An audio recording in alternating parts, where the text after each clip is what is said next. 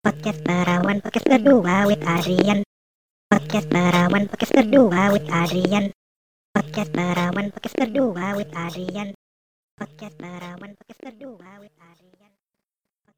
Halo para perjaka, pendengar bijak Adrian. Kembali lagi di acara Podcast Perawan, podcast berdua with Adrian.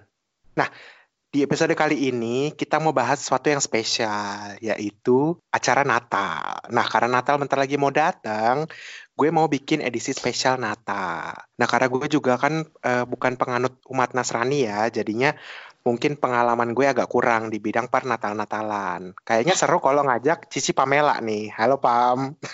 Halo. Belum bosan ya hadir kesini ya? Belum, malah gue sebenarnya udah bertanya-tanya kenapa gue gak diajak lagi. Wah, soalnya udah berjarak lebih dari sebulan ya dari terakhir rilis. Iya, ada banyak topik-topik yang menarik terus gue nggak diajak. Wow, oke, anaknya baperan ya ternyata.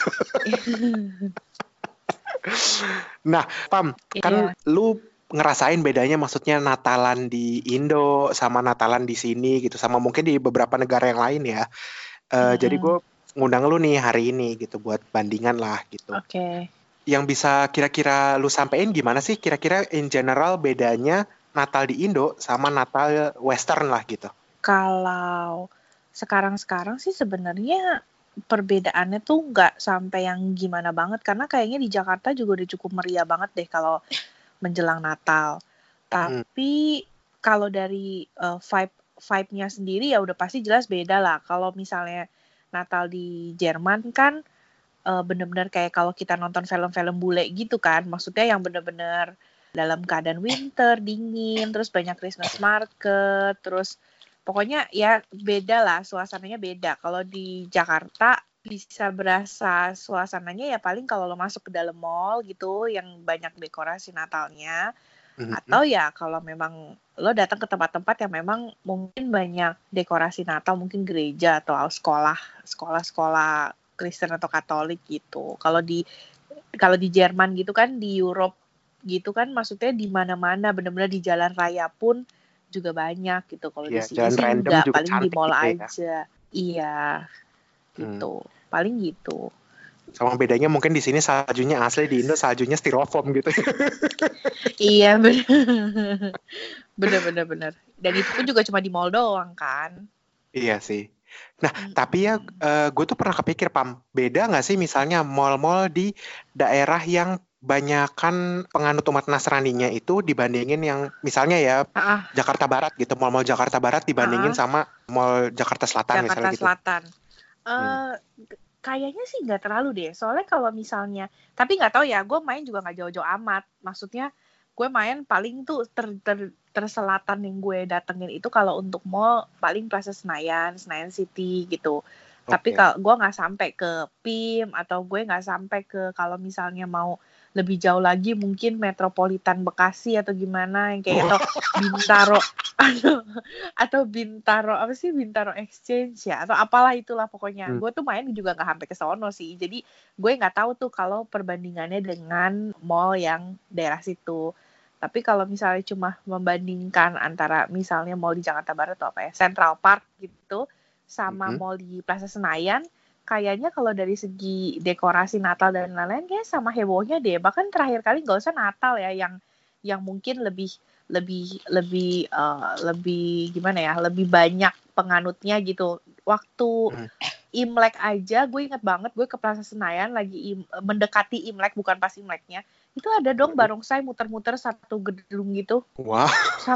Sampai gue yang kayak, aduh berisik banget, ngapain sih barongsai ditaruh di mall, bener-bener berisik banget, maksudnya bener ganggu. Nah jadi maksudnya tuh even Imlekan aja yang kayaknya wah jauh banget ya dari Plaza Senayan kan selatan banget gitu, itu aja perayaannya meriah gitu. Jadi Natal juga lumayan meriah, cuma gue nggak tahu sih, mungkin harus tanya sama orang yang tinggal di daerah yang I don't know, mungkin Jakarta Timur kali ya mungkin, atau Jakarta Selatan banget gitu kayak PIN gitu, apakah dekornya mungkin nggak terlalu meriah, gue kurang tahu juga sih. Tapi gue takjub sih lo tahu Metropolitan Mall itu mall gue soalnya.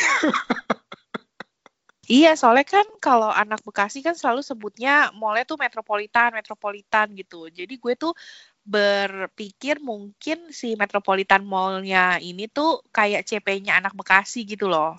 Iya, lumayan sih. Di Bekasi tuh mall banyak nggak sih? Dulu waktu gue masih kecil sih sedikit ya. Ya ada lah 2-3 biji gitu. Cuman sekarang sih bejibun banyak banget. Karena ada Sumarecon, ada Galaxy, ada... Yeah. Waduh, gue udah gak tahu lagi sih, udah lama soalnya gak pulang ke Indo. Kayaknya sih udah banyak. Mungkin kayaknya heboh juga deh, karena kan kadang-kadang dekorasi Natal itu kan juga jadi ajang foto-foto gitu. Terus jadi banyak acara. Jadi lebih ke arah apa ya, perayaan sebagai festifnya aja kali ya, bukan lebih ke kayak perayaan agamanya gitu. Nah ini nih gue mau tanya, misalnya nih ya, lo lagi ke acara ke mall gitu. Iya. Misalnya lagi ke mall terus lihat ada dekorasi Natalan gitu. Nah terus lu lihat ada beberapa orang-orang, misalnya mbak berjilbab atau mas-mas pakai peci misalnya gitu ya, foto-foto di situ. Itu tanggapan lu gimana? Maksudnya lebih ke arah wow kita toleransi ya, bagus gitu, atau lebih ke arah kayak ih giliran kayak gini mau lo foto, giliran equality lo gak mau berjilbab. Gak lah, gila julid banget. Enggak lah, kalau gue sih lihat kayak gitu ya biasa aja sih. Menurut gue ya bebas-bebas aja. Dia mau foto ya urusan dia, mau gak foto juga urusan dia, gak masalah sih. Karena sebenarnya kalau misalnya kayak tadi gue baru banget dari mall di Jakarta Utara, jadi dia tuh tema Natalnya Doraemon. Jadi itu kayak everywhere Doraemon. Terus gue sampai mikir gitu ya, korelasi antara Doraemon dengan Natal kan sebenarnya gak ada ya. Maksudnya ya berarti ya itu emang purely bisnis aja, maksudnya dekorasi aja, dan itu kan banyak banget orang-orang juga pada foto di samping pohon Natal yang gede yang isinya tuh gantungannya tuh bukan sesuatu yang melambangkan agama secara simbolik, tapi lebih ke kayak Doraemon berbagai pose gitu loh. Mungkin sponsornya si mall ini Alex Media Komputindo kali ya. Ya gila, iya bisa jadi. Kalau misalnya makanan minuman gitu, ada nggak sih yang spesial? Ini tuh cuma dimakan pas Natal gitu, atau misalnya pas Natal harus makan ini gitu, ada nggak sih? Kalau di keluarga gue nggak ada sih, karena keluarga gue itu bukan tipikal yang kalau Natal tuh ada kayak tradisi yang gimana banget. Kalau misalnya makan ya malah lebih sering keluar makan deh kayaknya kalau misalnya Natal. Jadi pergi makan ke restoran gitu, bukan nggak kayak keluarga bule atau keluarga Jerman yang misalnya tiap Natal mereka makan angsa gitu ya. Kita mah enggak, gue enggak ya. Kalau keluarga yang lain sih gue nggak tahu. Ya soalnya kalau di sini tradisinya kan makan angsa ya. Iya, maksudnya ada makanan kayak misalnya kalau di US Thanksgiving makan apa gitu kan maksudnya. Kalau di keluarga gue pribadi sih nggak ada, tapi gue tahu sih ada beberapa temen gue yang ada tradisinya gitu. Biasanya tuh apa sih kalau yang di Indo yang makanan spesialnya buat Natal? Salah satu yang gue tahu nih, salah satu temen gue si Clara, lu tahu kan. Nah dia itu kan keluarganya kan agak memang kebule-bulean ya, keluarga besar dia. Jadi kalau Natal itu setahu gue itu tuh mereka tuh yang proper kayak perayaan Natal kaum-kaum atas gitu loh, dari yang makan kalkun, terus roasted ham kayak gitu-gitu yang nggak pernah ada kalau di tradisi keluarga gue sih itu nggak pernah ada. Cici Clara ternyata anaknya ala-ala, makanya nggak terlalu tahu kultur Chinese-nya dia ya. Iya, karena dia lebih ke kayak lebih ke bule-bulean kalau dia. Gitu. Iya, karena kalau gue tuh mungkin ya, kalau keluarga besar gue terutama itu lebih ke Imlek banget ketimbang Natal banget. Jadi kalau Natal tuh ya lebih kayak ya udah ke gereja. Tapi kalau gue sama adik gue kebetulan tradisi Natal yang justru Natal banget itu paling kado Natal sih sebenarnya, karena dari kecil kan kalau anak kecil yang nanti kan buka kado Natal. Iya benar. Terlepas dari itu kan kita nggak peduli lagi. Pokoknya yang penting gue dapat kado gitu. Nah itu speaking about kado, ada peraturan nggak sih ngasih kado, ngasih uang, atau umur berapa mulai ngasih gitu? Gini, kalau ini gue speakingnya hanya mau merepresentasikan apa yang gue alamin ya, karena yang bikin tradisi kasih kado Natal pura-pura jadi Sinterklas di keluarga gue, di gue dan adik gue itu adalah nyokap gue ya, yang ya maksud gue ya gitulah ya. Jadi tradisinya ini maksud gue hanging aja gitu deh ya gitu. maksudnya gini, kredibilitas dia akan keabsahan caranya itu kita pertanyakan lah gitu. Nah, jadi Jadi kalau gue tuh dulu tuh tapi itu tuh menguntungkan banget buat gue sama adik gue. Karena di saat teman-teman gue yang lain itu kadonya surprise dari orang tuanya. Jadi misalnya gini, dan lo tau lah ya, namanya orang tua kan kasih ke anak apa yang anak butuh, bukan apa yang anak mau, iya kan? Sekarang kalau misalnya lo masih kecil, lo lebih seneng dapet kado isinya misalnya baju dingin, atau lo lebih seneng dapet kado isinya misalnya boneka Barbie. Udah pasti lo lebih seneng dapet boneka Barbie dong. Benar. Instead of lu dapet misalnya, oh kacamata, karena kacamata lo yang lama sudah rusak gitu, ngerti kan? Nah kalau teman-teman gue yang lain, itu dapat kadonya tuh surprise. Jadi tergantung orang tuanya mau kasih apa. Oke. Seolah-olah Sinterklas gitu. Nah kalau gue itu enggak. Jadi nanti kalau udah mau Natal tuh biasanya nyokap gue akan ala-ala tanya, mau minta kado Natal apa sama Sinterklas gitu.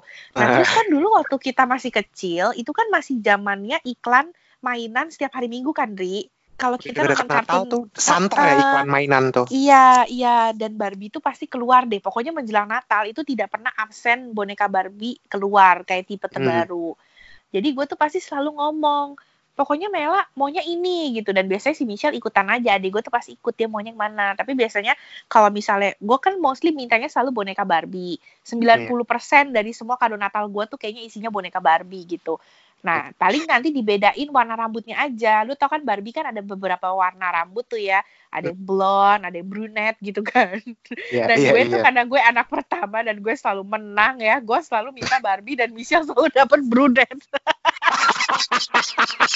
Dia selalu dapet yang Teresa gitu, yang kayak second best gitu. Ngerti kan? Anjir lah. Dia di sebelah gue lagi kasih gue jari. Oh ternyata ini Cici Michelle yang dari tadi bersin-bersin di belakang ya. Iya, dia lagi flu. Ah gila. Terus dia meratapi nasib atau ya senang-senang aja karena ujung-ujungnya bisa tuker-tukeran gitu. Iya sih. Dan ada beberapa yang kalau misalnya kayak nyokap gue lagi malas mikir gitu, biasanya dia beliin aja satu hal yang sama tapi dua gitu. Jadi kalau gue tuh ingat kayak dan walaupun setelah gue sekarang pikir-pikir ya, aduh kok aneh juga ya, sayang banget, harusnya kan dia bisa beliin yang berbeda supaya kita punya variannya yang berbeda gitu kan. Kayak dulu misalnya waktu ada Barbie yang, gue inget banget tuh kayak ada Barbie yang ada mesin cucinya gitu, karena itu cuma ada si Barbie blonde doang, Barbie brunette gak ada. Jadi akhirnya dibeliin lah tuh dua-duanya yang Barbie, jadi sama persis gitu. Dua tapi biar gak ribut gitu ya. Iya maksudnya biar sama gitu. Nah apa mulai batasannya tuh gimana sih? Siapa yang ngasih, siapa yang dapat gitu mulai kapan sih? Kalau udah punya anak sendiri gitu. Kalau waktu gue kecil, pokoknya gue tuh masih percaya. Sebenarnya sih gue udah mulai tahu-tahu sih juga udah agak lama. Cuma gue belaga bego aja kan, happy kan dapat kado soalnya kan. Itu sampai kelas 5 SD. Dari startnya kapan tuh gue agak lupa. Tapi mungkin pada saat umur udah mulai ngerti ya. Mungkin kayak TKB gitu kali ya, pada saat kita udah lumayan ngerti anak kecil gitu. Itu tiap tahun, jadi malam Natal, jadi kita disuruh berdoa, ceritanya malam Natal disuruh berdoa, ngomong sama Sinterklas maunya kado apa gitu. Nanti itu sekalian mereka kasih checklist gitu. Gak ada checklist, mereka kan udah tahu dari beberapa hari yang lalu. Jadi namanya anak kecil kan anak kecil kan kurang pinter ya, maksudnya. Jadi kalau misalnya ditanya mau kado apa gitu, kita dengan polosnya akan ngomong gitu. Karena katanya nanti mama sama papa kasih tahu ke Sinterklas gitu, Dri. Oke. Terus. Jadi gue nanti pada saat malam gue sama Michelle akan doa gitu. Terus kita siapin susu sama kue gitulah ya. Kue biskuit lah apa. Pokoknya apa aja lah. Itu nyokap gue yang ngatur biasanya. Nah terus nanti kita tidur, nanti biasanya tuh kayak jam 5, jam 6 pagi gitu, nyokap gue kayak, atau bokap gue, akan kayak pura-pura bangunin, lihat tuh Sinterklasnya udah dateng gitu. Terus nanti ada kadonya di bawah ranjang kita, dan itu tuh kayaknya one of the happiest moment gue waktu kecil tuh kayaknya Christmas morning buka kado deh. Jadi tuh nggak ada yang pakai kostum, bokap lo nggak pakai kostum terus ho gitu nggak? Enggak lah, gue nggak. Jadi waktu kecil kita nggak pernah lihat sosok Sinterklas dan kita bodoh amat gitu, nggak mempertanyakan juga. Dan gue inget banget dulu tuh ya, biasanya gue kadang-kadang kalau mikir gila gue kecil bego amat ya. Jadi tuh gue selalu kan, lu kan ngebayangin kalau Sinterklas turun dari cerobong asap kan, dari chimney gitu kan? Kalau kagak ada ya? Rumah gue konkrit beton ruko. Apakah ada? Nggak mungkin ada chimney kan. Lagian aduh di Indonesia siapa sih yang punya chimney yang nggak ada gitu kan. Jadi di rumah gue tuh kayak ada, nggak tau lah gue kayak plafon kebuka atau apalah, gue nggak ngerti. Dan bokap gue selalu bilang Sinterklasnya turunnya dari situ. Padahal itu mungkin hanya ada yang bolong aja di genteng rumah gue gitu kayaknya deh. Oh, ini aja ya dicari-cari aja ya. Sinterklasnya tuh turunnya tuh dari situ gitu. Dan gue tuh inget kayak gue tuh kalau malam menjelang gue mau tidur malam Natal, gue suka ngeliatin mana ya Sinterklasnya kok nggak turun gitu. Terus kalau misalnya papa mama kan ngasih kalian kado gitu kan. Terus kalau misalnya om tante datang ke rumah itu ngasih kado juga atau enggak sih? Enggak, karena keluarga gue kan pada saat itu ya, pada saat gue masih kecil ya, yang Katolik tuh hanya keluarga gue doang. Lupa ya, kan gue Cina, yang lain Buddha, Dri. Oke. Jadi ya nggak ada istilah om tante gue beliin kasih kado gitu, nggak ada. Jadi ya kado Natal hanya dari bokap nyokap doang gitu. Tapi emang customary-nya tidak begitu ya, maksudnya kalau tante om main ke rumah tuh nggak harus bawain mereka kado juga gitu, nggak gitu? Nggak, tapi kalau sekarang nih ya kayak maksudnya kayak kalau misalnya kita lihat kan kalau di budaya barat itu kan biasanya pokoknya kita tuh harus siapin kado untuk misalnya di saat tradisi Natalnya itu yang berkumpul keluarga besar di rumah opa-oma misalnya gitu kan. Customary-nya kan kalau di Western itu kita harus siapin kado untuk each person yang datang ke situ kan. Bener gak sih? Jadi kayak misalnya nih ada total 10 orang, berarti gue harus siapin 10 kado, bener kan? Iya. Yeah. Jadi setiap orang akan dapat kado yang banyak gitu, biasanya kan kayak gitu. Nah kalau di keluarga gue sih nggak begitu. Baru beberapa 5 tahun terakhir kali ya yang maksudnya yang gue ada beliin kado buat nyokap, beliin buat bokap, buat adik gue, maksudnya yang kadonya tuh individual gitu, itu baru paling 5 tahun terakhir, dan itu pun karena lucu-lucuan ya, aja lah. Iya, gitu. Seru-seruan aja gitu. Gitu. Soalnya kan kalau gue ngerti tuh maksud lo, kalau misalnya rame-rame ke rumahnya opa oma gitu, terus 10 orang ya 10 dibawa. Nah, yang gue bingung tuh misalnya kalian ngerayain misalnya sekeluarga isinya 5 gitu ya, 3 anak, 2 bapak ibu. Terus om tante tuh datang besokannya gitu. Nah, itu tuh mereka bawa apa cuman kayak halo gitu doang gitu. Karena gue tidak pernah mengalami ya. Karena gue nggak ngalamin kayak gitu, jadi gue rasa enggak sih. Dan kalaupun datang paling lebih ke kayak kalau kalian lebaran terus silaturahmi aja gitu, Dri. Mungkin lebih ke arah bawa makanan gitu kali ya. Iya sih. Tapi kalau untuk kayak kado gitu, yang gue alamin sih enggak. Tapi mungkin kalau misalnya lo tumbuh besar di keluarga besar yang semuanya Nasrani gitu misalnya. Nah itu mungkin begitu ada, tradisi itu mungkin ada gitu. Lebih festive ya gitu ya. Atau ya mungkin mereka instead of beliin kado untuk each person mungkin tukeran kado sistemnya. Nah itu juga mungkin bisa gitu. Ini juga speaking of kado ya. Itu ada gak sih? Itu ada gak sih fase dimana kalian tuh ditakut-takutin, hayu udah mau deket Natal, kalau misalnya bandel gak dikasih kado loh gitu. Ada gak sih ditakut-takutin gitu? Waduh, gue lupa sih. Tapi gue tuh waktu kecil kayaknya jarang bandel ya. Maksudnya gue sama adik gue tuh kayaknya...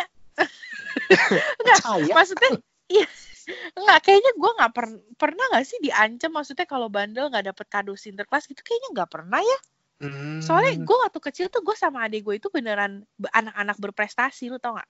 Jadi kayaknya orang tua gue tuh harusnya bersyukur deh. Maksudnya kita tuh nggak ribet gitu, ngerti kan? Kan kalau anak ini ya, di saat misalnya anak orang lain sekolah susah, belajar susah, atau misalnya nilai jelek gitu, kan orang tua gue nggak pernah merasakan karena anaknya ranking gitu. Intinya ya nggak usah ditakut-takutin.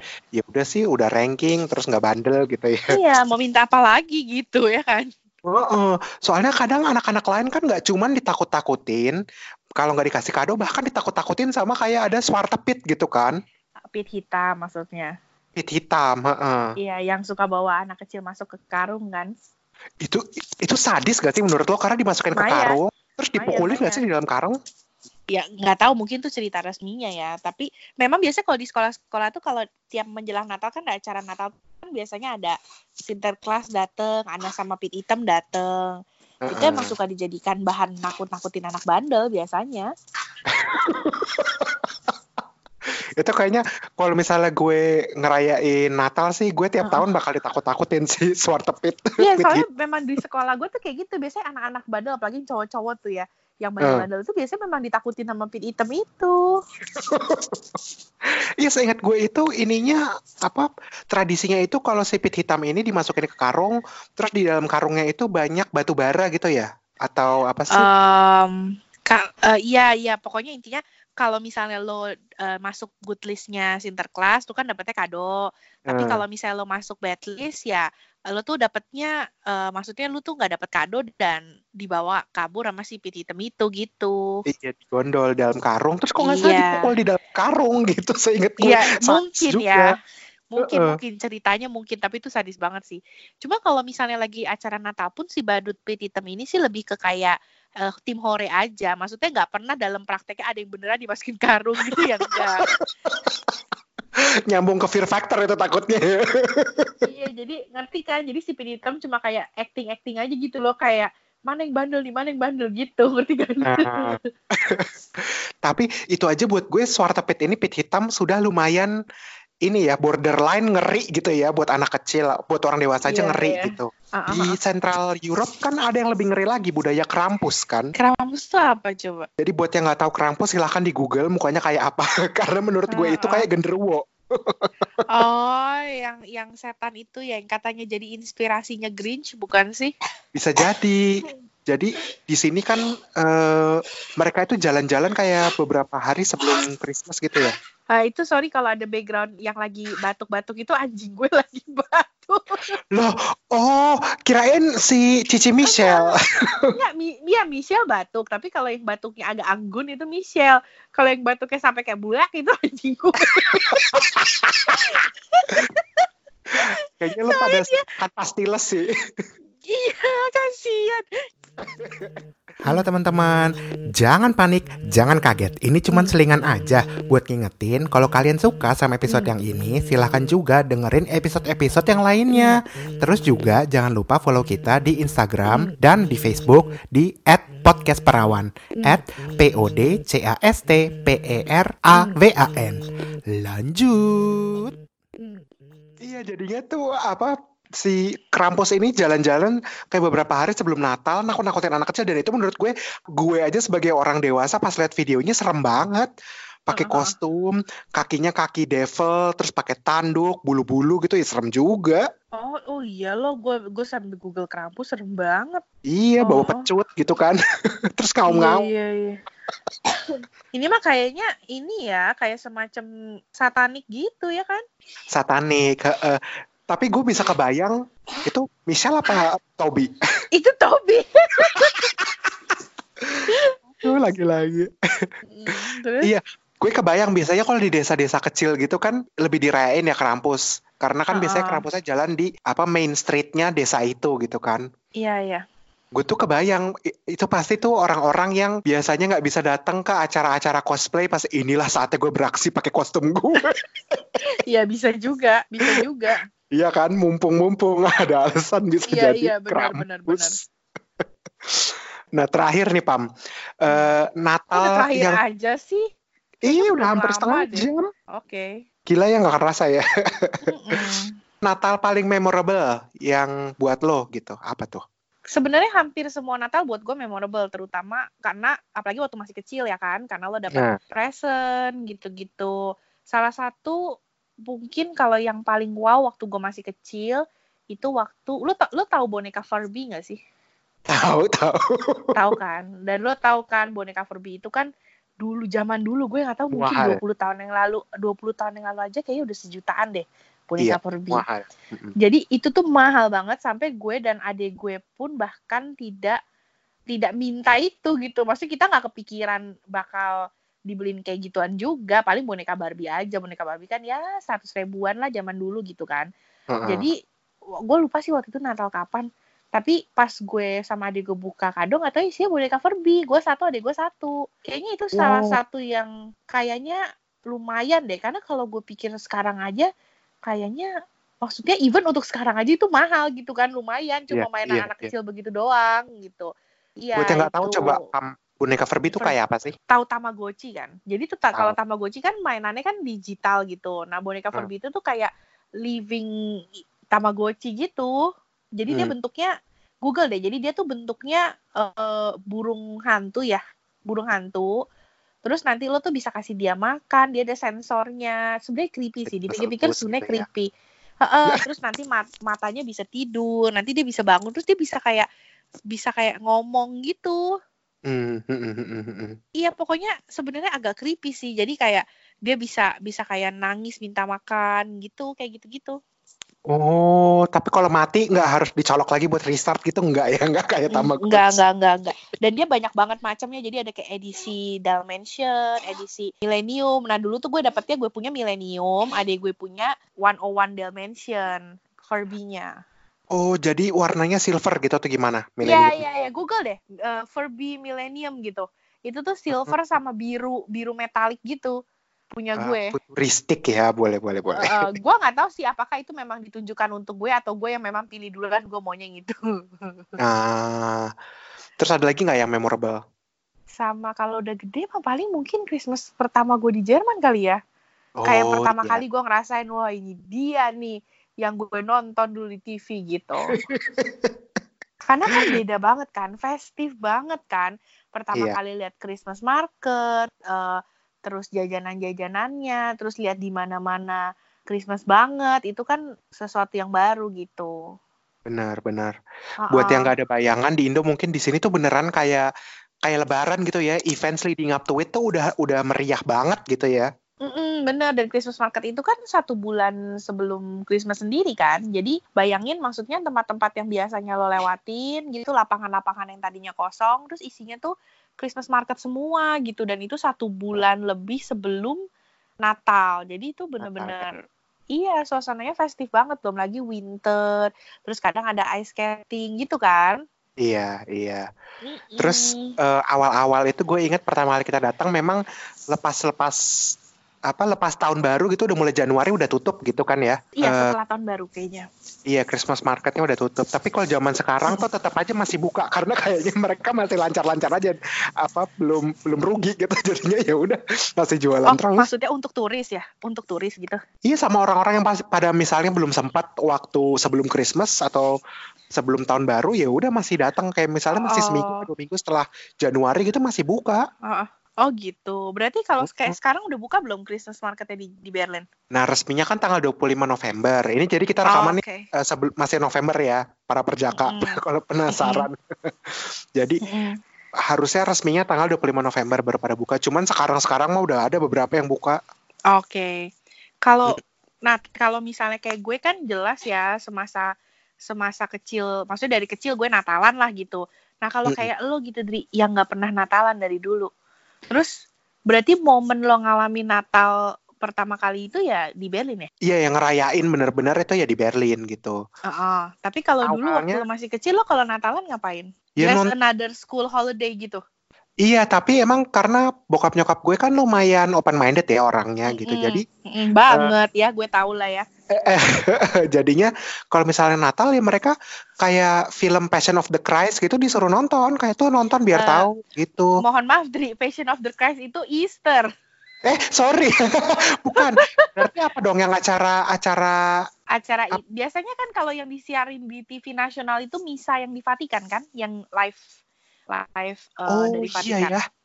Tapi gue dulu disuruh nonton juga sih Passion of the Christ, cuman berarti bukan Natal.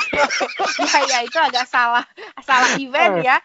Natal itu eventnya kelahiran Yesus, terus dulu disetelin film Passion of the Christ yang mana wafatnya Tuhan Yesus. Kalau itu berbanding terbalik. Iya. Nah, iya, tapi disuruh-suruh nonton kayak misalnya apa sih film-film klasiknya Natal tuh kan kayak Home Alone, terus National Lampoon gitu disuruh nonton gitu. Terus apalagi sih film-film klasik Natal tuh? Kalau yang sering banget disetel mah paling itu, terus film-film Sinterklas kayak gitu, Santa Claus. Iya, Santa Claus, filmnya si Woody Allen. Terus kan biasanya bener. Terus kan biasanya di TV kan suka ada, misalnya di RCTI konser Natal gitu ya kan? Iya yang kayak gitu-gitu. Tapi kalau untuk yang bener-bener hand on perayaannya sendiri mah mungkin pas di Berlin kali ya. pas di Berlin. Ini mungkin gue ceritain pertama kalinya gue diajakin misa ke gereja sama kalian.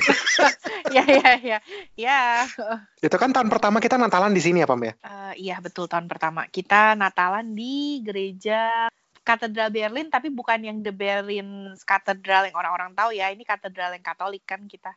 Iya, bukan The Dome, tapi... Iya, bukan The Dome, tapi adalah pokoknya lebih kecil, tempatnya agak di belakang. Apa, Saint Hedwig ya namanya ya? Betul, itu gereja gue kalau... Gue selama di Berlin, gue ke gereja selalu di situ. Nah, buat backgroundnya itu, di lingkaran pertemanan kita, satu-satunya yang Katolik itu cuma Pamela. Sisanya ya campur-campur. Iya, ya. Ada yang Hindu, ya, ada yang... Pokoknya intinya di circle permainan kita pada saat itu, yang Natalan cuma gue sama Dion. Iya, yang Natalan cuma lo sama cowok lo, terus si Dion.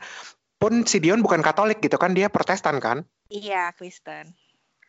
Tapi ya, karena... kayaknya gue itu salah satu yang pro mau ke gereja Katolik, karena gue itu kan ya gede dengan film-filmnya Katolik ya, apa acara gerejanya Katolik gitu. Jadi gue pengen ngeliat yang sakral banget lah gitu. Iya, oke. Terus ya udah, lu ngajakin ya, atau sebenarnya mungkin lu nggak ngajakin, gue mengajak diri sendiri bisa jadi. Iya, kayaknya iya deh. Karena dulu beneran bayangin itu tuh yang kita yang pergi tuh rombongan loh. Maksudnya lo, gue, Dion, terus teman kita dengan mantannya pada saat itu yang kita gak usah sebut namanya. Terus jadi maksudnya kita emang selalu rame-rame gitu. Iya.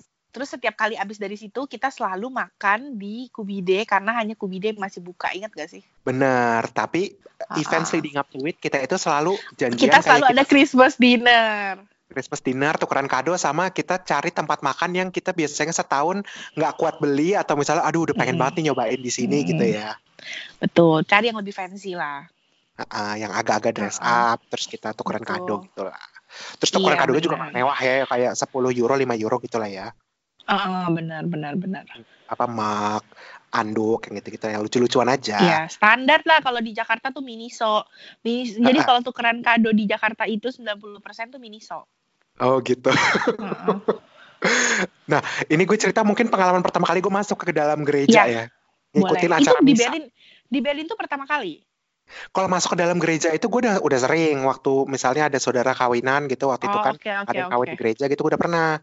Oke. Cuman kalau yang beneran ikut acara misalnya ya itu pertama kalinya seumur hidup. Oke, terus?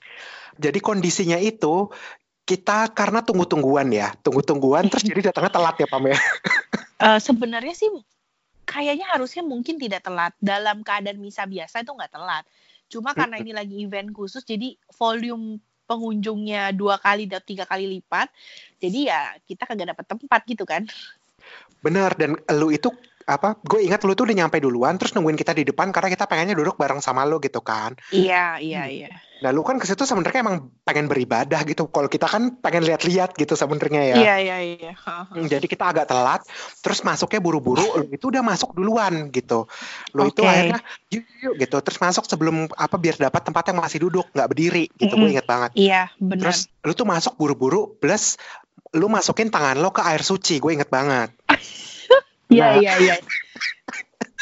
Terus gue kan nggak tahu ya beneran gue buta sama sekali air suci apa segala macam, karena pertama kalinya ya di Eropa gue nggak pernah ada yang ngasih tahu gitu. Akhirnya gue cuma lihat lu nyelupin tangan ke situ, suruh cuci tangan berarti. Gue pikir itu di air suci itu kan baskom gede ya. Udah gue cuci tangan di situ, terus orang-orang belakang kan ngeliatin gue semuanya. Iya. Terus gue kayak, Dri jangan cuci tangan di situ. Terus ya udah, akhirnya bless, ya udah masuk. Nah kebetulan itu yang cuman bisa duduk 4 orang Jadi gue itu salah satu yang berdiri. Jadi gue itu salah satu yang berdiri di belakang. Nah terus karena Katolik jadi lebih tradisional lah. Lebih tradisionalnya, lebih konservatif gitu. Ya konservatif, ya that's it. Jadi banyak duduk bangun berlutut,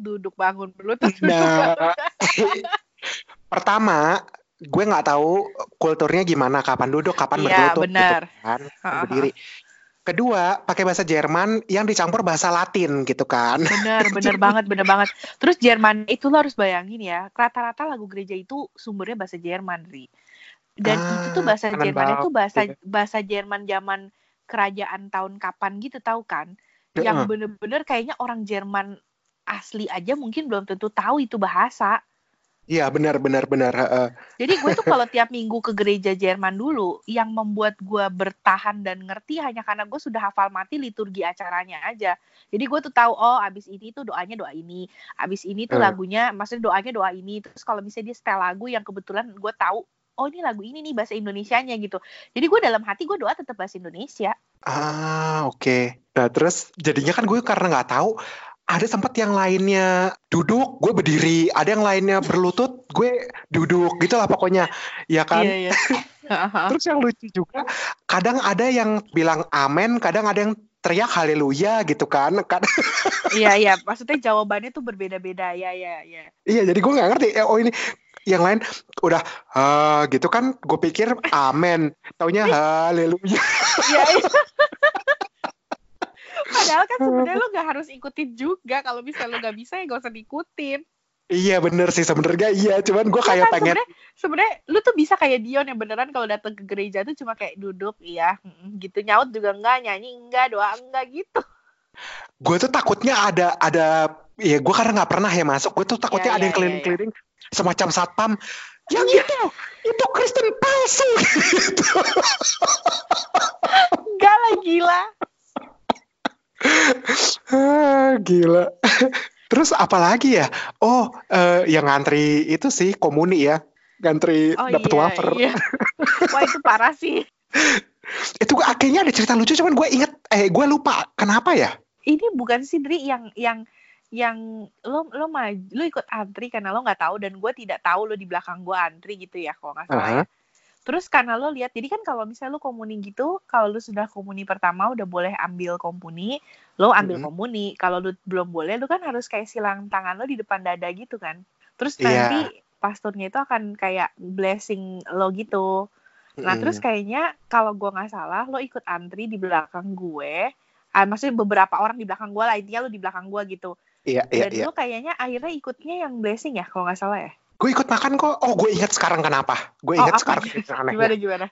Jadi kan lu di depan gue. Lah gue kan nggak tahu ya lu ngapain aja. Itunya gimana? Benar. Posisi tangannya dan lain-lain ya. Iya. Terus juga kalau nggak salah, kalau di Jerman itu si bapaknya itu nyodorin komuninya. Terus lu ambil pakai tangan, lu makan sendiri gitu kan ya? Itu enggak, itu bebas. Lu mau kayak gitu boleh, karena kalau gue terbiasa di Indo kayak gitu. Tapi gue lihat justru malah di Jerman banyak yang disuapin. Nah, gue disuapin. Oke. Okay. Terus ya dasarnya gue lapar ya, karena itu kan acaranya lumayan lama, 2 jam, 3 jam ya, gitu ya. Iya, panjang banget memang ya. Terus gue disodorin, gue udah mengapa lebar kan, gue gak tahu juga komuninya segede apa gitu kan. Terus dikasih si bapaknya taruh di mulut gue, terus kayaknya gue mingkem jarinya tuh masih di mulut gue. Oh ya? Iya, jarinya masih di mulut gue gitu. Jadi kayak agak seduktif kayak Gila. Podcast Barawan Podcast Kedua